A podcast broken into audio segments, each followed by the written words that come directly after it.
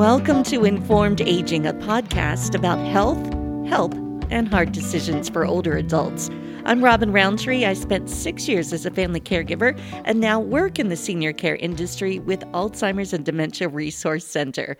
With me is my co host, Edith Gendron. She's the Chief of Operations for Alzheimer's and Dementia Resource Center, a positive approach to care certified trainer and consultant, and a former family caregiver with well over 30 years of experience in the industry. I want to let you know that the thoughts and opinions offered on this podcast belong to Edith and I, not our wonderful employers and sponsors. So if you want to get mad, get mad at us, not at them. And before making any significant changes in you or your person's life, please consult with your own experts.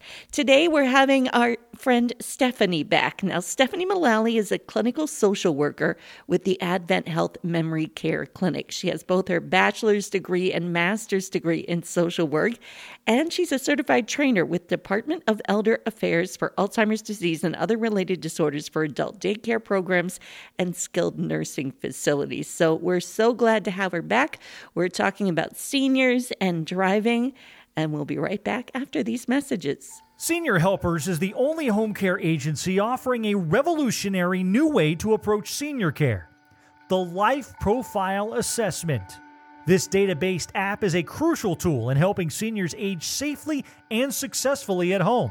Combined with our proven in home care programs and trained caregivers, Senior Helpers Life Profile is leading the way to better outcomes for our clients. For more information, log on to seniorhelpers.com. For over 37 years, the Alzheimer's and Dementia Resource Center, ADRC, has served as a Central Florida based grassroots nonprofit and community resource center. They are dedicated to providing support and hope for families and individuals caring for someone they love who is living with Alzheimer's disease or other dementia related illnesses. ADRC empowers caregivers with the knowledge, support, skills, and strategies they need to help them confidently prepare for the challenges that lie ahead. To learn more, visit the website adrccares.org. Today, we're talking about the elderly and driving. And you don't think much about this until you're behind that little old lady, maybe on the road, and you're like, why are you going so slow? But there are changes in the body that are happening that you get older that maybe don't make you the best driver out on the roadway. We are losing muscle mass the older we get and bone strength, which increases your risk of injury or death in a crash. Over age 65, you're four times more likely to sustain serious injuries compared to people under 24. Your body just doesn't bounce back. Um, sensory issues as you age. Maybe you're not feeling your hands and feet as well those are very important when you're holding a wheel or working those brake and gas pedals. Decreased flexibility. If you're over 50, you know when you wake up in the morning, you're not as flexible as you used to be. So you can't make that quick look around. So as the body ages, there are things to keep in mind. Your vision is definitely affected. So if you think your relative, your loved one, should not be behind the wheel, that's a scary conversation because nobody wants to have their driver's license revoked. So we've got Stephanie Mullally back. And what are some signs to look for that your loved one maybe shouldn't be on the road? So, a few signs to look for um, is if there's unexplained damage to the car. Um, you just, they don't remember where the mm. damage came from. You have no idea. Um, they're getting lost when they're just going to the store in the neighborhood, um, as well as needing reminders of how to get to a familiar location that they've gone to for years very often throughout the week. Um, so if you're starting to see those signs on a regular basis, definitely that's a red flag that they need to be assessed. Um, reach out to the doctor. And also, you know, it's good to regularly ride with your loved one to see for yourself how their driving skills are. Okay, so we've determined there may be just dementia or just normal aging that's making them not a great driver. So how how do you have that conversation? The person who may have taught you how to drive, you're now saying you're not a great driver.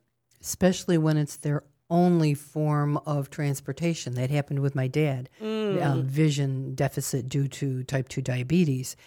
He was the only driver, right? And he lived in a very rural area. Now, what do we do? And it's such a tough topic because independence is so important to all of us. Yep. And so the fact that they could lose their license due to this, that is one of the biggest forms of loss that they're going to be experiencing, minus any health challenges, um, memory challenges. So if your loved one, you know, it's early on in a diagnosis, especially if it comes to memory, it's good to have those conversations early on so they're able to participate more and have a, more of an understanding than maybe later on. So, s- putting a plan in place, there are um, driving agreements that, like the Alzheimer's Association has, as a document that you can can um, create uh, between you and your loved one. But really, sharing with them the safety concerns, but also reassuring them and praising them for the good that they've done. They, you know, have taken responsibility. They've had a great driving record for so many years, but looking at, okay, within the last couple of months, these circumstances has happened and we want to keep you safe as well as others and knowing that they want the same thing as well. Granted, we know it is a tough conversation, so it may not go smoothly or according to plan. Um, I know with my great aunt, she was a Spitfire up until the end. Thankfully, she volunteered to give up her license because I know that would have been a tough conversation that the family would have had to have. Um, but if you know it doesn't go according to plan, you've tried your best, and you know it's important to get the doctor involved you know, having them be aware of what's going on, the concerns, and having them let your loved one know that they should not be on the road. Um, also, getting a driving assessment. You know, there are providers out there, occupational therapists and such, that can do that assessment to see if, if that individual should be behind the wheel. Um, so, there are definitely different factors. Um, and also having a plan B if, if they're not driving. What does that look like? I'm very OCD, so I need to have a plan A, plan the whole alphabet. Yeah, yeah, yeah. so seeing in their area what alternate transportation could be, whether it's Access LYNX or there's something called GoGo Grandparent that's like a Uber for seniors. So you know, just seeing what's available in their area could be a neighbor that would be willing to transport or someone from the their church. So just having different options so that they don't feel that they are they've lost complete independence. Yeah, Access LYNX for those outside of Florida is a public transit bus that specializes in providing transportation for the disabled. We were taught long time ago, so I'm going to check and see is it still good advice that it is preferable to have the physician start or or carry out the removal process if you were rescinding the driver's license because the state respects that more quickly than if a relative does because then the state has to do some level of investigation to make sure it's not malicious whereas if a doc sends it in right it's like okay the doc is saying this. Plus quite frankly sorry to all you wonderful physicians it's always better to have the doc be the heavy on that one than it is the daughter or the husband or the wife or you know the loving neighbor And that is very true. You know, anything that the doctor can assist with to start that process with the DMV um, is very helpful. You know, um, and it, caregivers, this is a hot topic for them as well. So, you know, a lot of times to kind of de escalate their loved one from wanting to drive um, when their license has been revoked, they're able to show the letter from the DMV or show the prescription or document from the doctor's office stating that they are not to drive. So it kind of reminds them, you know, that it's not just the family saying this, because they're, you know, I know as a teenager, if my family gave me advice, I didn't want to necessarily hear it, and I thought I knew everything. So, you know, hearing it from outside sources definitely put it in perspective, even though deep down I knew my family was just trying to help. Right. So yeah, bringing in that third party, you may want to, you know, throw it out in in conversation to kind of read the room, as they say. Are are they defensive when you talk about driving or say you know remember meredith our neighbor who crashed her car? Maybe she was a little too old to be driving. Kind of just bring it up and see how they're feeling and maybe they are willing to give it up. But i wouldn't go heavy guns in and say you have to stop driving um, leave that for someone else. Yeah, it's an incredibly intense discussion. One thing when we're talking about our world, the world of dementia, that's very helpful and a little difficult is to make the car go away. Right. Um, and if, if you're thinking, well, wait a minute, now I still need the car, okay, but you may have to make it go uh, to a different piece of property in a garage or something like that. It's it's a little inconvenience, but if you don't, you will be standing there with the police one day while your person, as ours did, calls the dealership and has the ignition replaced so they can get their set of keys and carry on. So mm. it's amazing how creative people can be. yes they do have their lucid moments. So, you know, I've definitely heard caregivers share they've removed the battery or disconnected, and their loved one has connected the battery back yes, up. Yes. So, you know, having that driving assessment, even riding with your loved one, um, if they're not to the point, you know, if they pass their driving test and the doctor doesn't feel that they need to stop driving at this point, maybe have it to where they're just driving within a mile radius from their home or within their neighborhood during the day you know so it's safer not having to worry about the highway because i4 here in florida is definitely um, a treat at times. And you know the nighttime if, especially if there's vision impairment things of that nature can just add to it. So you know there's definitely adjustments that can be made if they're still able to drive haven't had their license revoked but still taking their safety and others safety in mind You make an excellent point about driving at night. And uh, my sister's going to kill me, but I'm going to share a 30 second. We were driving back from New York State and uh, we were sharing the driving, and it was dark, dark, dark, dark. It was Virginia. We were on Route 64. My sister's driving. She's the kid sister. I'm the old one. And as she's driving along, she starts to slow down on this major highway. I was like, "What? What are you doing? What are you doing?" She said, "Well, I think that car up ahead stopped." It's like, no, her whole perspective, her depth perception, her whole perspective was off. And she's considerably younger than me, so it's not necessarily always um, what we think of as our 80 year old grandparent Right. Right. you know our our our own aging bodies. So the point of all of that is not driving at night might be a good compromise, a good first step to take. We just don't drive if it's it's dark. Right. And you can always bring in the it's not just about you. I'm worried, you know, if you were to get into a crash, then your insurance is going to go up. It's going to cost you, God forbid, you kill someone when you're out driving.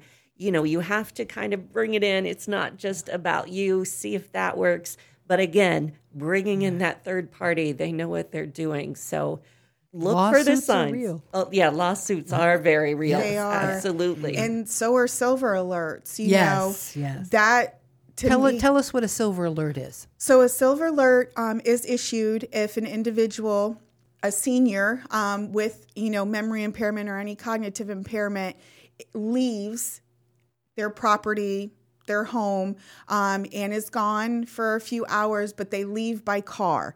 A silver alert is issued by law enforcement, FDLE.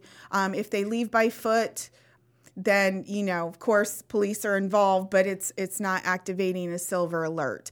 Um, so we do see those quite often um, and as you know a social worker with memory care we do monitor those. So if those are issued that means someone with memory impairment a senior has gotten into a car and has not been seen um, for some time. So those are activated on I 4. We see them on the signs um, and throughout the states um, to be able to locate that individual. Um, so I can't even imagine being someone that you know gets lost the family trying to find their loved one and they end up not even within the state. I have seen where people have driven, they've ended up in Pennsylvania. Indiana. We had one in Indiana. So it's very scary. Um, and just to imagine them going through that, not knowing what's going on, um, just is very heartbreaking. So just having that realization with them as well.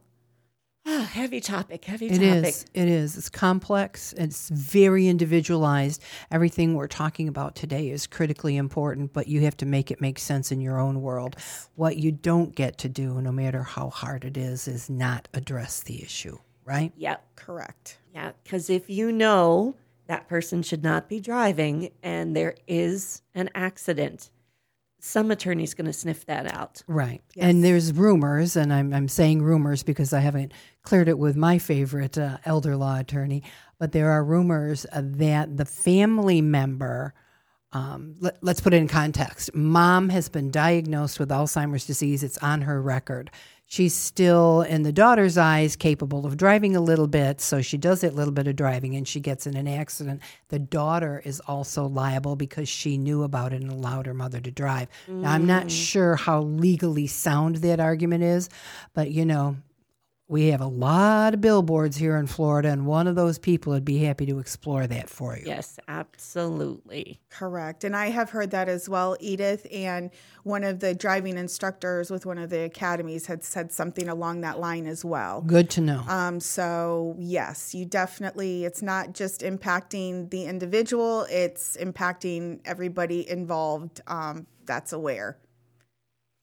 All right. So we're going to talk to some other people with some ideas on how to help out because this is such a tough topic. But Stephanie Mullally, thank you so much for being Thank here. you, ladies. We are going to dive further into this issue in our next podcast. Make sure to look for it. Please make sure to subscribe to this podcast, Informed Aging, and tell your family and friends about us as well. You can reach out to us with email, informedagingpodcast at gmail.com, and look for us on Instagram, informed underscore aging, and facebook.com slash informed aging. Today's episode was recorded at Digital Broadcasting's podcast studio. That's it for now. We're looking forward to our next visit.